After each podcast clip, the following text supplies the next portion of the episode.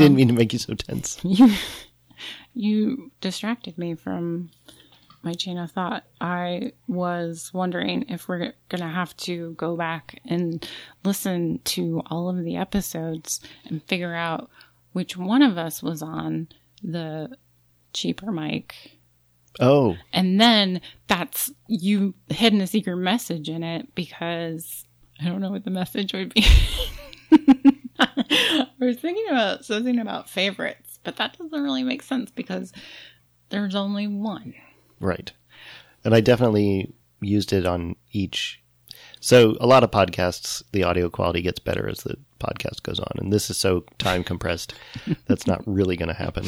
Except that, like three weeks in, I bought one new mic, and then it was pointed out to me that that made it very noticeable who had the good mic. So I bought another good mic, and I know I definitely And I'm trying to come up with the conspiracy theory about it. Mm-hmm. I don't know why. Of like, oh, Kate's thoughts were too good this week, so Fuzzy had to bury him with the bad mic. Exactly. Thank you. yep. Thank You're you for completing that thought for me. Yeah, you're welcome. I'm you gonna- gonna, you gonna eat a Rice Krispie treat on? Hmm. This is now an ASMR podcast? People hate the sound of, of eating on, on podcasts, so I will leave that in mm. for sure. I'll lean over here. Can you still hear it? You're you're like Tay Zonday. You lean away from the mic to eat in Who? chocolate rain. I'll put it in the show notes. Wait, I just that was on that was brought up on Hot Ones recently. Hmm. When someone went it was Eric Andre. When he got two hot hot wings, he started singing Chocolate Rain. Hmm. And I didn't know what it was. Hmm. It's a classic. It's like a An, meme, an internet right? classic. Well, it's a meme because it was just it was a song a guy released, and it has the lyric, "I lean away from the mic to breathe." Oh, it's all coming around, man. Yeah. All right. I will try and quietly eat this. It's just so good. Okay. Yeah. So, welcome to week seven of the Howling Fan Pod. We read this week pages 465 to 537. Though, spoiler alert, I actually read to 538 because I couldn't stop because it was the border of a of a story. Border of a story? Because there was only like a page left before a, a, a, a, a chapter or a segment or whatever ended. We've used loose terms for like Section. section, the reading assignment, chapters. I'm not. I'm not gonna. drudgery, I'm not gonna try to define it at this point. I'm just noting it. the length of the pain. Yeah.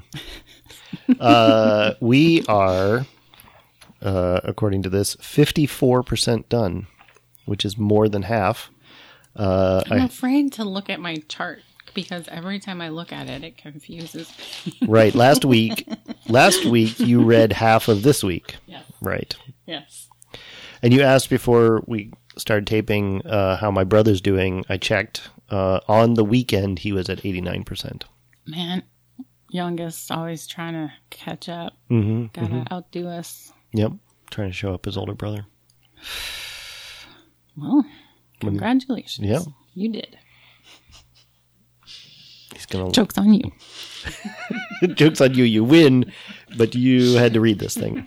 We could quit now, and he'd be stuck having read the whole thing, and we would never have to ever again. And he would have the pleasure of lecturing us about it. Yeah. He doesn't lecture.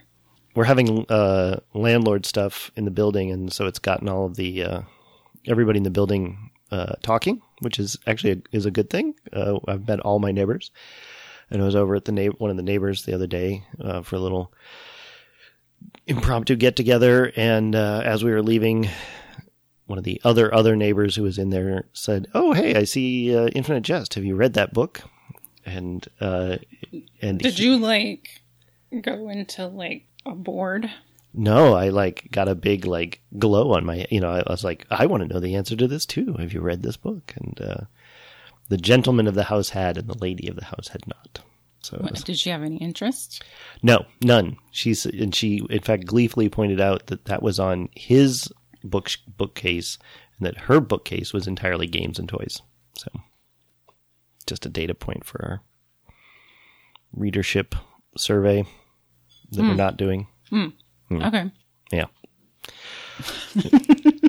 How'd you feel about this week? I'm barely um well, since I read it two different weeks, it was kind of hard, but there were parts that I really liked. All right. And there were seemingly very little parts that I was like I didn't feel like I had to skim anything. But how did how did it go for you? I think this week really cemented for me like something I think I said last week that I think this would be a really good two, 300 page book about mm-hmm. the Ennet House Recovery Center. Mm-hmm. I think that that would be a really solid. It would. It probably would have had stuff in it I'd still think was a little exaggerated or grotesque, but like that would be. It would be such a stronger book. I think he really has a lot to. He's drawing on very personal experiences there. I think he's drawing some vivid characters. I think Gately's progression with Alcoholics Anonymous and his his uh, questions about a higher power and and his sticking with the program is really interesting stuff. Yeah, his, And then um, as soon as he switches away to other stuff, I'm like, yawn town. his um it's like this very gentle unfolding of Gately's character that you a little bit keeps getting more and more filled in, which is kind of nice. Mm-hmm. Do you want to do your So I'll do the Rundown I'll so do the I rundown so you can my- respond to it. memory jogged? So the very first section is Gately, and we're we're meeting um, Pat M, who is uh, one of the staff members at the house. And my note here is more grotesquerie because we get to learn about her stroke and just um, Did she lose a leg? No, she walks, she walks, but her right side is is deformed and from she's the a stroke. redhead. And she's a redhead. Oh, is she? Hmm. And then we get a thing that we're going to keep coming back to through this section, which is Steeply and Marathe, and they are arguing about. Uh, Freedom of choice. they're arguing, yeah, about pleasure and freedom of choice, and whether Americans or Canadians are more susceptible to the entertainment because of some fundamental desire to engage in pleasure. Wait, I have a question. Yeah. So are these Steeply and Marathe sections like his way of like weaving through the story like a real blatant articulation of his like themes and beliefs that you're reading a story about? To make sense? Yeah. Yeah. I mean, probably. there a way for him to. I mean, I guess I have no idea, you know, whether any of this is his voice, right? Um, I guess what I'm saying is it doesn't feel natural. oh, yeah. It lets him, it's, it lets it be very didactic and, and very, you know, lets him bring in. Because I find these sections the least interesting, like right above detailed explanation the tennis drills. Mm-hmm. But the Marathe stuff, like I, like I, it's just Yeah. It's very, it's very abstract, very, very dorm room, you know, dorm room philosophy conversation of like, oh, but what is pleasure? And what do people, you know, what is the point of free choice if you're going to waste it? And yeah. So, so then Gately talks to Joel and then he drives in the car that he enjoys driving in the car. And that segues after about five pages. There is an extraordinary coincidence where we sort of the the camera follows a piece of gravel being shot out of shot from the wheels of his car t- that knocks on the door of a shop. it was very cinematic. Yeah, and so he zooms off into Oddly. the distance, and then we follow the person who comes to the door, and it is one of the two brothers who sold uh, Pemulis, the DMZ, and we learn where they acquired it from, and they are Quebecois terrorists, but only but not associated with the wheelchair assassins. They're, They're from a like- different Low level. low level, and they worked for the man that Gately accidentally killed. Wait, what? Who did Gately kill? Gately, when he was uh, robbing a house, they were robbing. He was robbing the house of a what turned out to be a Quebecois man who had a cold. Oh, okay, I remember. That was Gately who killed him? Yes. Okay. And so those brothers worked for the diplomat? No, the dead man who was a Quebecois terrorist, who is different than the the attaché who saw the entertainment. This is the man who was tied up and got accidentally. Okay, Lucky, you're confusing me. okay. The guy who suffocated on his own snot. yes, He was a an assassin? he was a terrorist. He was not part of the wheelchair assassins. He, He was, wasn't- part, but he was with a different Quebecois uh, he freedom was a terrorist, and then these two doofuses. worked for him. They were part of his faction, and they reported to him How did you figure that out? Did because you they cheat? said it. Oh, you read it. I read it, and I remembered the names. Show off. Well, and it's kind of an extraordinary coincidence that they're that his piece of gravel happened to like it's not a coincidence that all these people are connected this way because because the author wrote them that way. But then to on top of it have him drive by and the piece of gravel. You don't like the imagery? Oh, it's a great image because it is very cinematic. It would be a way to like get I mean, from the one that's character. it is, right? Yeah. It's like over here now. Think Amelie. Yeah. so we they there's a flashback for them of of the person who sold them the DMZ also gave them blank entertainment cassettes or or maybe not blank. There's a f- end note that indicates that they are probably master cassettes that can be used to make others. There is a conceit in this that there is no such thing as piracy of of interplay or whatever they're called Cartridges. cartridges. So you have masters and then separate read only consumer play cartridges. Oh.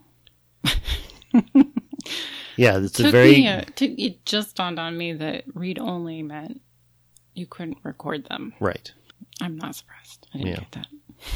So so he p- sold them what are probably copies of the entertainment. You think so? Yeah. And then Well, I, mean, I have no Why were they there? Of course, they. Right. Of course, they knew it was there. and then the wheelchair assassins come looking for those and kill I them. thought that this section was so sad. It was a really beautiful description of the sensitive mute character. Was Mm-hmm. he mute? he didn't it wasn't clear whether he didn't speak french or whether he just didn't whether he didn't speak or whether he just didn't speak french which was very a very odd conceit that his brother that he's raised in quebec his brother speaks french but he does not i don't think he was mute because he remember there was the his he brother only had said one word. No he only phrase. knew one phrase in french Did they keep saying that? it was a little unclear what exactly his I the way I interpret it was, um, he was brain damaged, so this this was the only thing he could say Hmm. because when they were killing him, that was all that was coming out.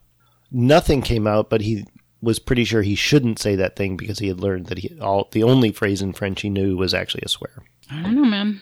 But yeah, it was then very, very gross, But I thought I very just- violent, and Yeah, but wasn't he just so sweet? You don't think so? I didn't think so. But it was a nice little character description. It's just like a poet. I don't know.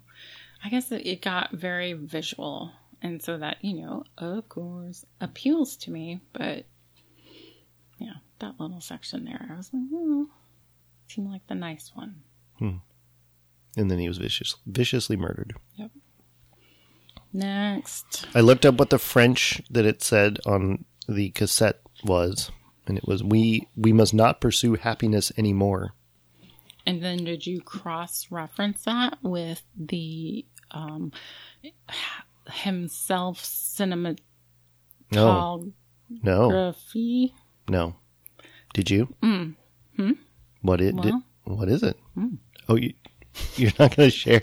I don't know. I didn't. Oh, you it. didn't do it. I was like, why didn't you? Because I was pretty sure it was the entertainment, or the Infinite Jest, which is the book we're reading. Is the current theory that they're one and the same. and then we go back to Steeply and Marathe, and they talk about how co- where how how copies of Infinite Jest are spread. And then we have a flashback. Well, not a flashback. We have 1963, a, uh, a squeaky bed. It's James Incandenza, and an end note tells us that this is a this is an essay that he has written that James Incandenza wrote to as part of an anthology from great figures of annularization, which keeps being talked about but has never been explained, which is some kind of nuclear fusion or something, Okay. energy source, I guess. And so it's a very detailed memory of his childhood of his father trying to deal with a squeaky bed. And that's how he discovered annualization. Right. That's how they end the, Yeah. the little section. It's so a- wait, wait, wait. Oh, go ahead. No, go ahead. I uh, got too excited and then immediately forgot what I wanted to say. Okay, so the whole section was actually an essay that he wrote. I guess I didn't see that part, but um, so that was all just a dramatic lead up to that moment. His is that why we read that ch- section? Well, that's what I was about to say. Is that like the, this whole thing? I, you know, uh, some of the things I've seen that are praises of this book say that it's like you know a great, it's great experiments in form. Right? He's he's doing so many different things here of like third person narrative, first person narrative. These very um, very stylized sections.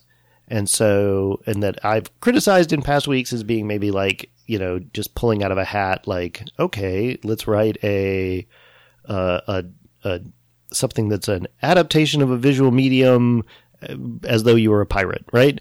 It's like talk like a pirate day experiments. Um, Let's do a whole chapter as a list.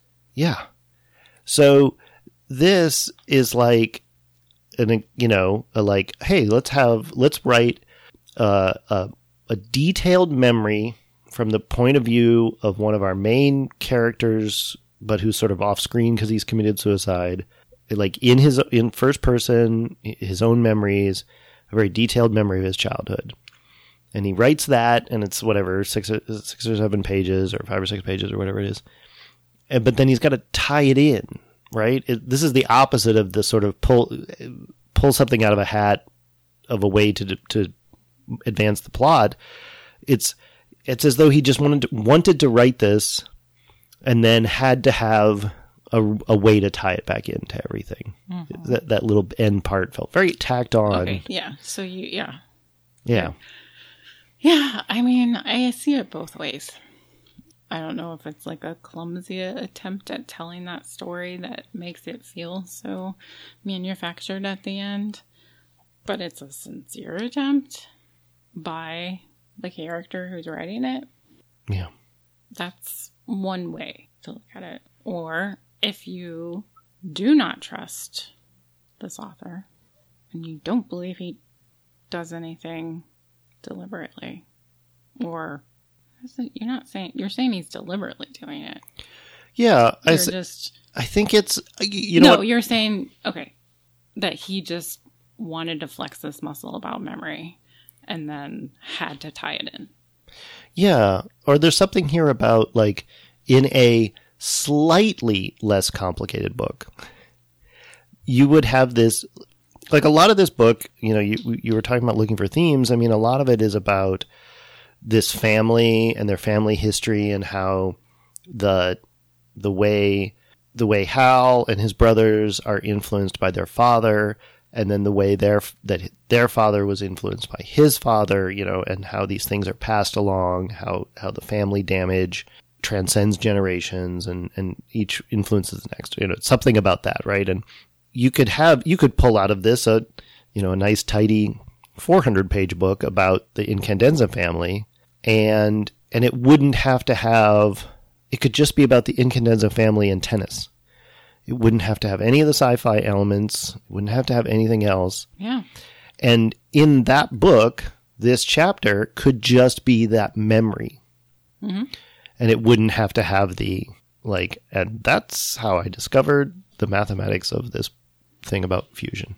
But what if that? What if we need to, uh, like, that's how we read it, like cinemagraphically. Why do I keep having a hard time with that word? I'm not sure if I'm saying it right. Cinemagraphically? I don't know what that word is. So you're probably saying it perfectly.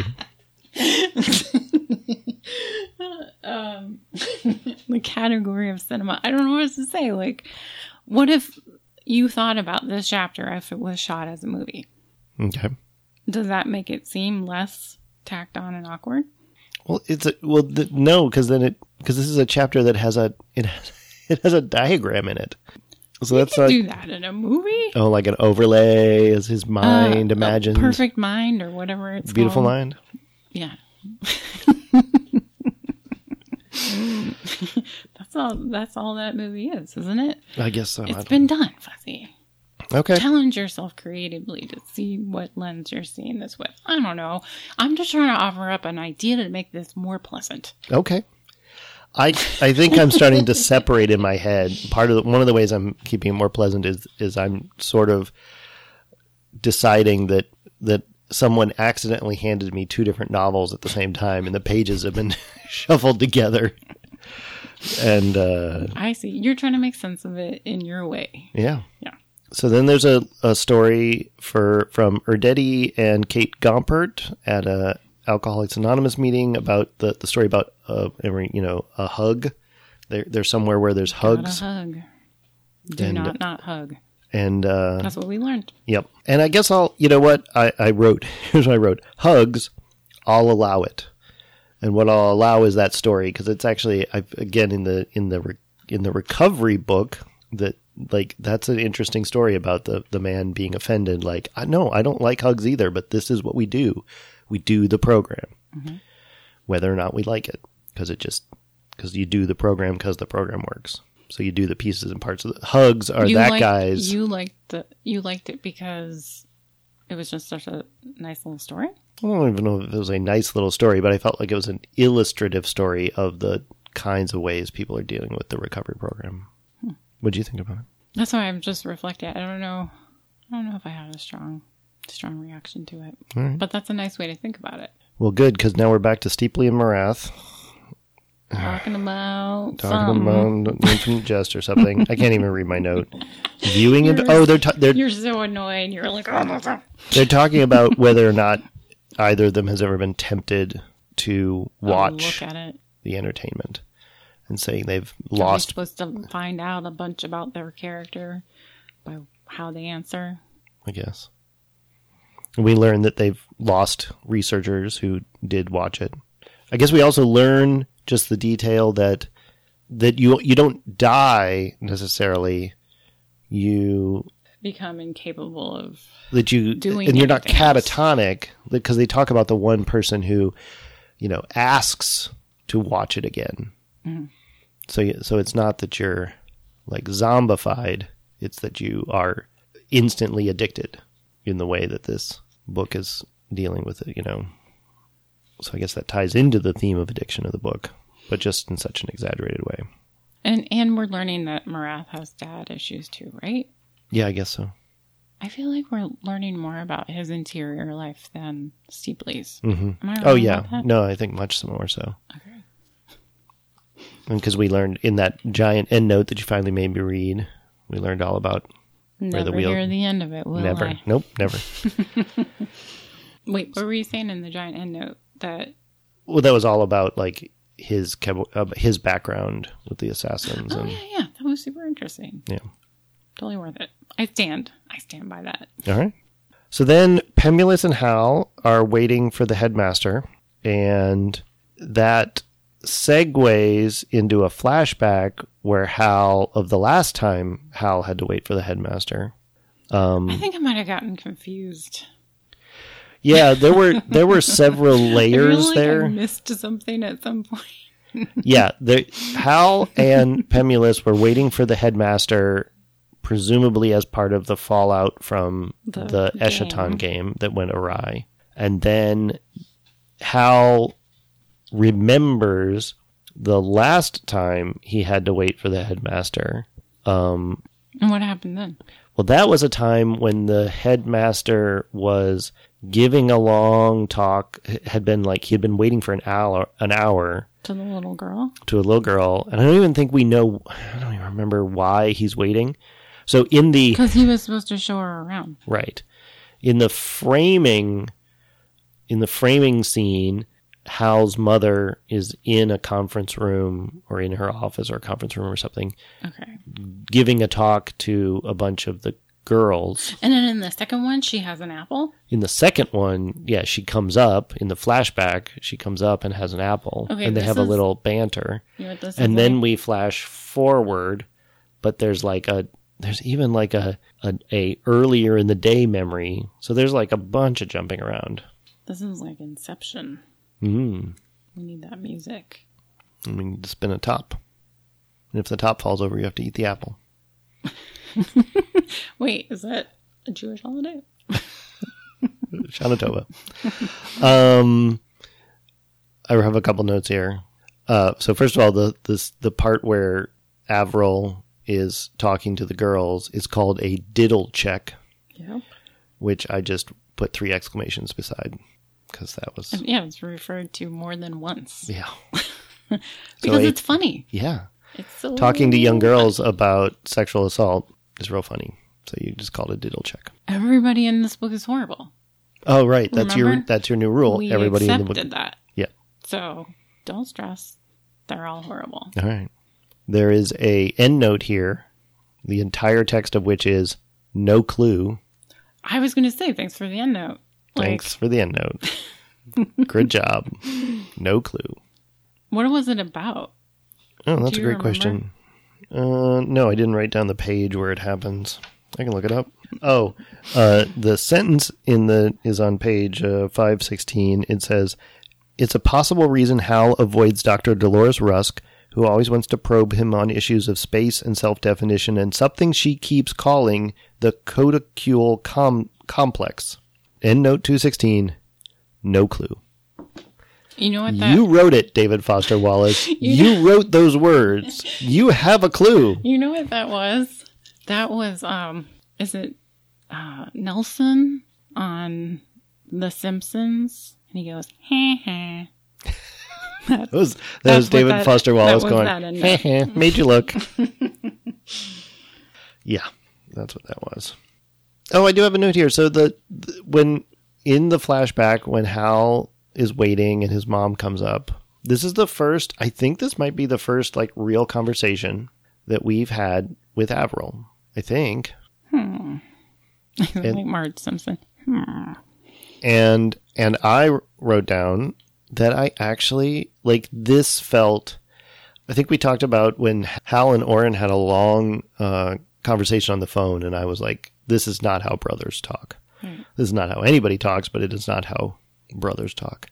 And this felt like a conversation between a son who a son who wants to be on in an easy relationship with his clever mother and is reading a lot into all of her. And the the notion of like no, no I'm not hungry. Don't give me the apple. No you're going to need the apple yourself. The like no after you no after you nature of it. That felt like family mm-hmm. I need a second. sure need to do a little processing. The description of like the he kept referring to at family um, oh yeah family charades or family trivia family trivia night. family trivia night The the which seems to be just him and Orin making fun of the rest of the family, but they have a name for it called Family Trivia Night or something. so they are all making fun of her like that, like I- these traits. think it was just Hal and Orin. I think the implication is it's just Hal and Orin talking about the rest of their family, but calling it Family Trivia Night. Okay, and then wasn't there like a really detailed explanation about that nature of trying to always put yourself? No, no, you like I don't know. Am I remembering? No, that? no, yeah, there was a description. And I guess I actually wanted to ask if that, like, what I'm reading as, yes, this sounds like a son and his mother, who are both both trying to be a little clever, but it's cl- uh, clever play towards being. You know, it's one of the ways they demonstrate their family bond, but mm-hmm. then it also for Hal has this these elements of feeling like his mother's making him do these things and not wanting to take the apple from her. Did that you you said the phrase a, a couple weeks ago like you were worried that when we were to that at some point we were going to blame Avril for anything bad that happens to the family. Yeah. Blame the mother. Did that feel like blame the mother or did that feel like a realistic description of a particular family dynamic? Yeah, totally. It did seem realistic and it did show a bit of Hal's vulnerability that I don't think in a way that we often don't get to see because you can see him trying to please her. Mm-hmm. I'm trying to find that section where he talks about. Orin and Hal's term for this routine is politeness roulette. This mom's thing that makes you hate yourself for telling her the truth about any kind of problem because of what the consequences will be for her. It's like to report any sort of need or problem is to mug her. Orin and Hal had this bit during family trivia sometimes. Please, I'm not using this oxygen anyway. What, this old limb? Take it. In the way all the time. Take it. Okay, yes. It doesn't blame the mother, but the mother is still not seen in a pleasing light. Right. Like, even if her motives are completely genuine, they're like, Well, and then here's this a little bit later in the page, a little more. Orin believed she did it all on purpose, which was way too easy. He said she went around with her feelings out in front of her with an arm around the feelings windpipe and a Glock 9mm to the feelings temple like a terrorist without a hostage, daring you to shoot. So, I mean, that's certainly a fraught family relationship. when I when I picture that, it's kind of like a Keith Haring drawing. Hmm. You know, her arms around her feelings. Like feelings are a big heart, Mm-hmm. big gun, flat colors. Is that it? That's well. Then I found I did find in there the the half flashback is we come back to the present, but then Hal remembers earlier in the day when he was at the dentist for like half a page. Which I'm glad they did that because you're like, why the hell? What's wrong with his face? Are we mm. spo- Did I miss something? Always, always with me. Like, oh, I think I missed something, and I never. Sometimes I do. Yeah. sometimes I don't. Just keeping you off balance. Yep. Whoa, whoa, whoa, whoa. Oh, oh, no, what I meant was, is that the last section? Nope. We have two oh. more little bits. Oh, We have Steeply and Marathe have a discussion of pleasure myths. So they talk about Medusa, and then they talk about this thing that I'm pretty sure is, is a made up. called Well, that's what I wrote down. pleasure myth. I just wrote it. That's what I wrote down. I'm not sure that that's what they're called. I just wrote that down. I don't know what I'm doing, Kate. I just write stuff down. I read the book and then I write stuff down. Am I making you nervous? Yes, I'm so nervous. I probably did it wrong. I probably did it wrong. Um, These are my suspicious eyes. I'm pretty sure that's a made up. I can't find it now. The, but the woman who's too beautiful, and if you look at her, just? But were they just? I can't remember the context. But like, were they just like to- tossing off like, oh, isn't it like this? Yep. And he goes, oh, don't you mean this? And then it like bends back on itself. And isn't everyone clever? Yep, that's what it's like. And there's no resolution because I'm sure this goes on for another 200 pages. And then the last bit of the section is Gately and Joelle are talking, and he's needling her about why she wears. She's explaining the the the philosophy of the UHID. I don't think he was needling her, was he? He's needling her a little bit about. He needles her about. He asks her if she's deformed, and she tries to avoid the question, and he needle, needles her about avoiding questions. But needling means for like a purpose that's like Well, then he's interrogating her, or he's questioning her. He's, I mean, part of the part He's of the challenging. challenging her. Yes, that is exactly what he's but he's challenging her from a place where like in the program you have to tell your truth Mhm. and face your truth Mhm. and she's trying to bat him around by like but he's that's he's like one track right like Mm-hmm. Yeah. there isn't more tracks with him the that's actually that's a co- conversation. That's part of their conversation. Is Right. she's saying that he plays thinks of himself maybe as a little dumb or plays a little dumb, but that he is pretty smart. I'm not saying he's not smart. I'm just saying he's not like dynamic. Sure. Can you be smart and not like super quick? Mm-hmm. Sure. Please tell me that's true. You're a very smart kid.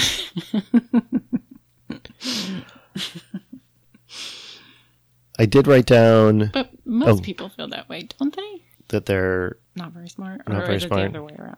Most people think they're really smart. well. That's what the the competing things are: imposter syndrome and Dunning Kruger effect.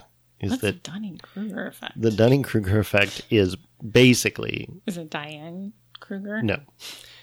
Dunning Kruger effect is um, dumb people don't know they're dumb. Dumb people think they're real smart. Who's Dunning Kruger? It's like the the sociologist who wrote some paper that defines it. I thought it was going to be like in a movie. And No, it a- was like two characters in a movie. You're like, this is what happened in the movie. No, it's it's about people people. It's a real thing. yeah, it's a real thing. but then imposter syndrome is the you know people who are real smart start thinking that everyone's going to see through them and that they they people who are real smart know enough to evaluate their own flaws and so they're pretty sure that everybody else evaluates their flaws. So you're saying that only smart people have imposter syndrome? Oh yeah. Well, that's I mean No, no no. You're saying that only self-aware people yeah. have. I guess you can be smart but not self-aware. Yeah, that's a category. There are lots of. I'm not saying anybody in this room. you were the only ones in this room. There aren't even any cats in here. there are plenty of cats. Oh, there's a cat behind me. There's one over there. okay, how do we get talking about this? Oh, Dunning. Oh, Gately. Debating whether or not he was smart or not. Yeah. And you, what's your take on this again? I didn't I didn't have a take. You had a take. Wait. what was it? What was my take? I don't, I don't know. You tell me. Ah, now you're batting me around like I'm, I'm, a little I'm needling toy. you. I'm challenging you. Because here in the program, No, you had an opinion. um, I think that well, I just brought up that Joel had an opinion about Gately's with itness or smarts. No, I was saying that he wasn't. He wasn't challenged. He was. He was challenging her. I think Yeah. we trace our conversation back that far.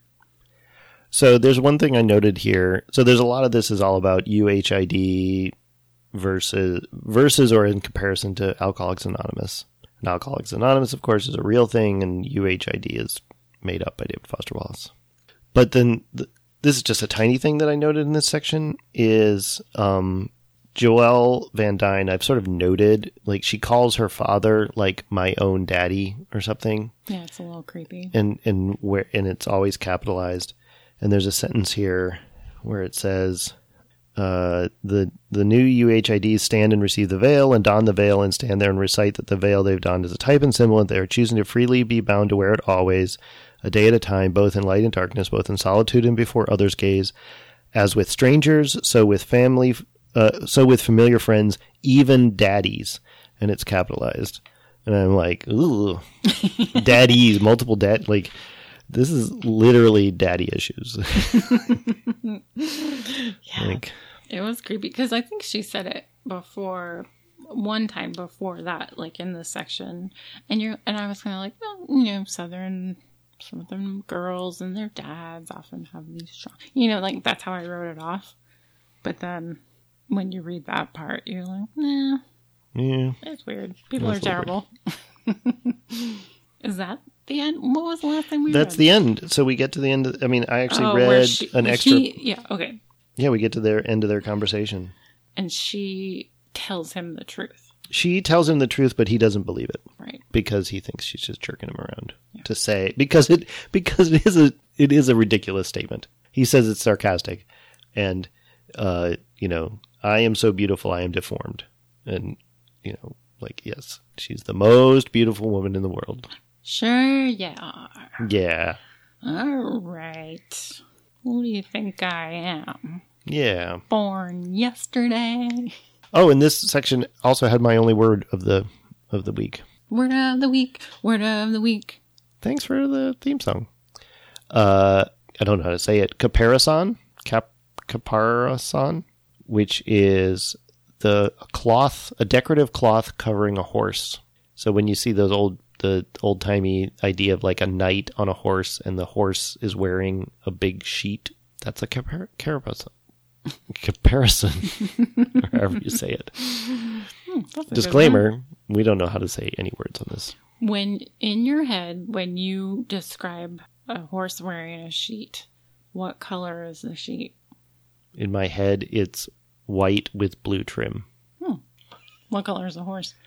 Uh, uh, a brown horse.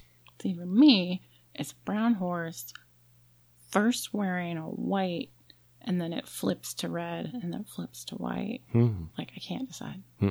Wow. Yeah, man. Yeah. Anything else from this? What? What? Did you have notes? Yeah. My note is one on Tuesday, the twenty fourth. Must have an appointment. That's the only note I took. That's the only note you took. Sunday, the 29th at 1.30. Something else is happening. All right. well, we've now, we've now again, once again, fixed this episode firmly in time.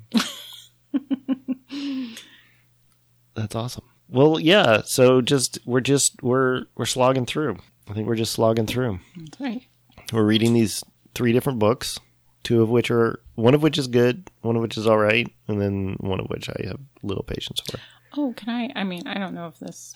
It, I took a little palate cleanse from this Mm-hmm. and started reading Demi Moore's memoir. Okay, is it good? Yeah, it is, And it's like a fluffy bubble bath Mm. compared to this hard cement. So if you're looking for a fluffy bubble bath, I have queued up uh, Dessa from Doomtree's memoir, Our Own Devices. Erica read it; said it was amazing. We went and saw Dessa do a reading, I, and it was I- great. It was a great reading. I don't know any of the words that you said. Dessa is a musician. She's part. Of, she does solo stuff, and she's also part of the rap collective Doomtree. Okay. and she wrote a memoir about about being in I guess from what I understand about being in rap groups and about her especially about the one big big romance of her life hmm. that that is a failed romance or or they're not together. It's supposed to be. Re- Eric- Erica says it's really good, so that's my queued up thing. But I just haven't had any time. I just do my pages, do my pages. So next week Okay. Yeah. Tell me where I'm supposed to. Oh, we are supposed to read. We're all supposed to read to page 611. so I have to read two six eleven. I get very confused. I don't know why. And I'm going to put that in my book right now. We can do it. We can read to page 611. Not gonna like it. No, no. I keep putting it off. I'm like mm, tomorrow. Mm. I'm going to New York City this weekend, and I am not taking this book. Rebel. yep, I keep thinking we should do a. Uh, when are you going to New York? this weekend. What's today? Tomorrow? Uh, Saturday morning, real early. I had, I had a very hard time placing myself in time. I was like, where am I? Day is today? Um, oh, okay, cool. Uh, since I've been watching all those hot ones, I'm like, I feel like we have to do like a get progressively drunker, Hmm. like drunk infinite jest explanations. But I mean, that's a pretty big commitment to get that drunk where you don't make a ton of sense. Is that so? Both number one. I mean, I'm I'm drinking a Cynar and soda tonight already, so I'm certainly not opposed to it. I just, but I just realized, like, is that super disrespectful to read a book about addiction and drink all the way through it? Oh Are we God. showing off, Oh no, you're right. That's in bad taste. That's in bad or taste. does that mean we have to do it? Then I don't know. We'll talk about it. I just like shocked myself. Oh, that that was my idea. But I I explained how I got there. Oh, it yeah, wasn't totally. like it wasn't trying to be disrespectful to people with substance abuse issues. no, for sure. But we we we all try to get through this thing how we we can. We make our own You know, decisions. that's my goal. You know what? I'm going to try and pick a film genre to read, you know, the chapters And because when we were talking about um, The Office, Hal waiting to talk to his uncle, Mhm. it was very Royal Tenenbaums. Mm. Okay. So you're gonna you're gonna imagine the sections as different genres. All right. Cool. I can't wait to hear what you have come up with. All right. Till next week. Thanks to Noogenics for the um, theme music. That's what that thing's called. All right. See you next week.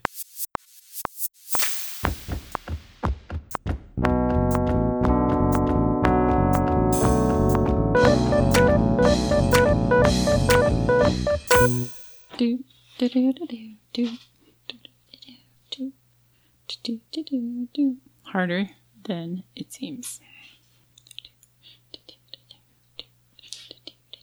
Harder than it seems. See, I'm doing a song.